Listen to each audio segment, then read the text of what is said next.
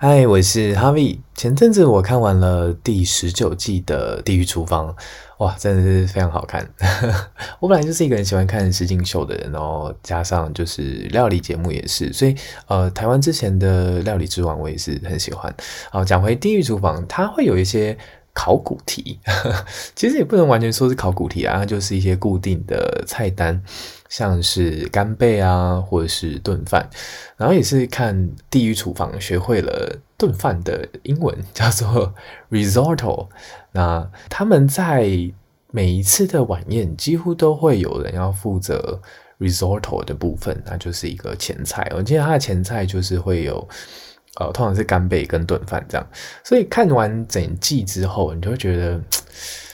炖饭真的看起来很好吃，就想要来自己尝试做做看这样。所以这个周末因为没有上家教课，所以都待在台北，就想说晚餐来做做看炖饭好了。就上网先查一下呃食谱啊，然后整个料理的过程就 尝试看看啊。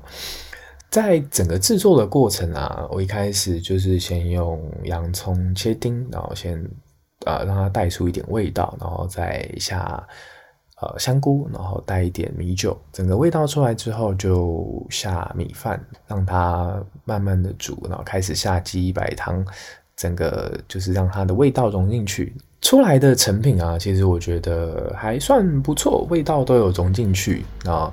但是你知道，炖饭是一个很需要耐心的一道料理，你要让它从生米煮成熟饭，就要花出很多的心思。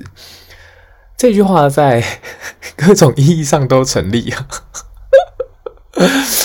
然后我为了放这个梗录了一个 podcast。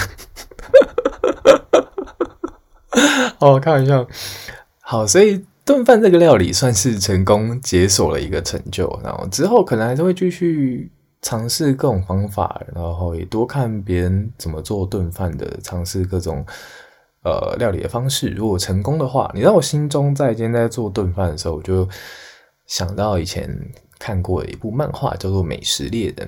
美食猎人都会有，还有一个设定，就是你心中有一个菜单，然后可能你的前菜是什么，你的主餐是什么，这样就会想到说，呃，我我可以把我擅长的料理做成一个菜单，或许有一天你就可以回家的时候，然后。